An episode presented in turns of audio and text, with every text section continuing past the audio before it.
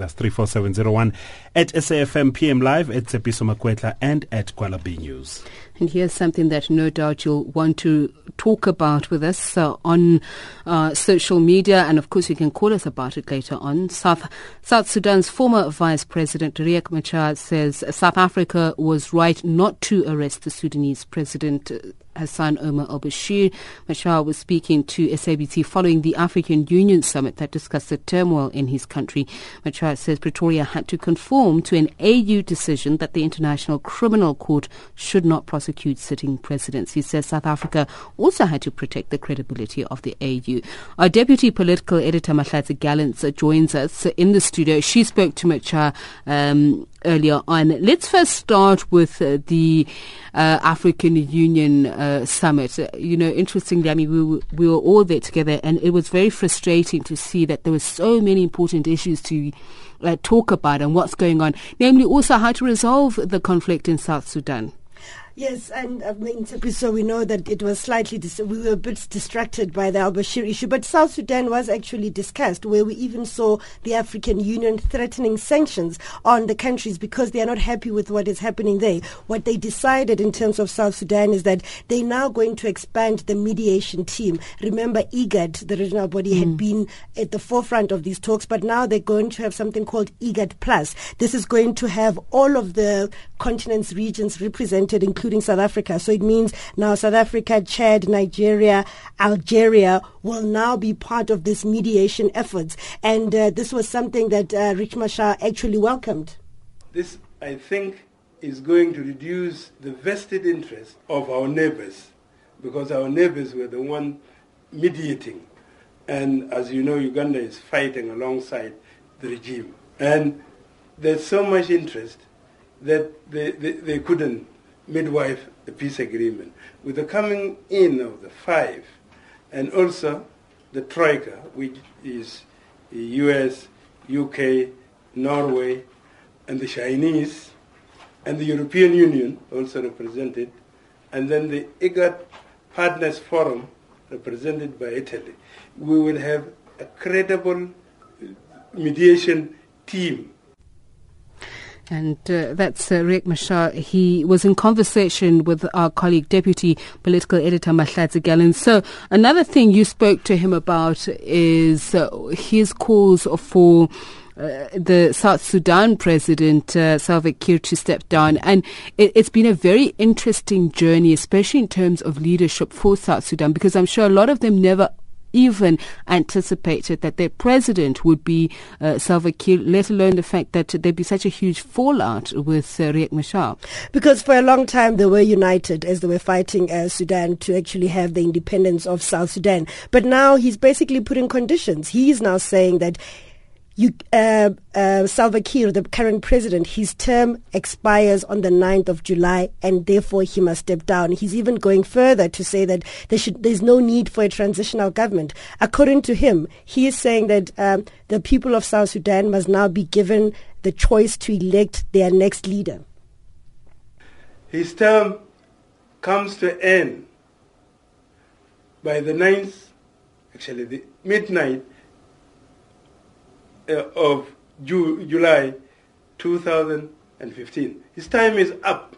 He won't be anymore uh, an elected president. He cannot be described like that. He is not anymore uh, a constitutional president. His time is up.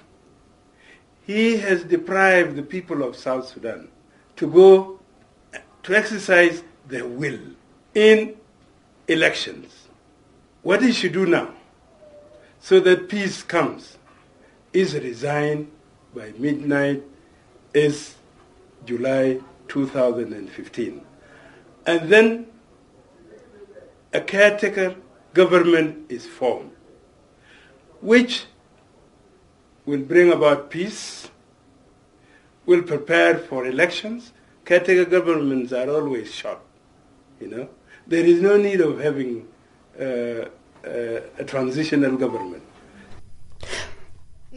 You know, Tshepiso, I mean, obviously, uh, the, the president, Salva Kiir, has been in power since around 2005, but he's only in his first term in terms of being an elected president. So at the moment, if this uh, does happen, it means that uh, Riek Machar will be standing for an election, and we assume that uh, Salva Kiir will also be standing. So you're going to have two candidates from the SPLM, which you know doesn't augur well if people are trying to push for a united SPLM.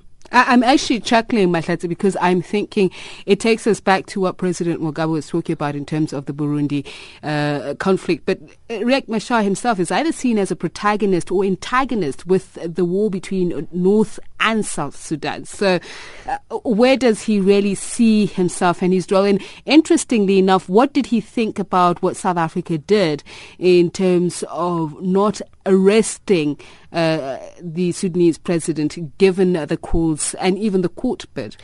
Basically he's saying South Africa did the right thing. He says they, it was important for them not to arrest uh, uh, the Sudanese president. He's saying that they had to protect the credibility of the African Union because of that standing agreement that they will not prosecute uh, sitting presidents.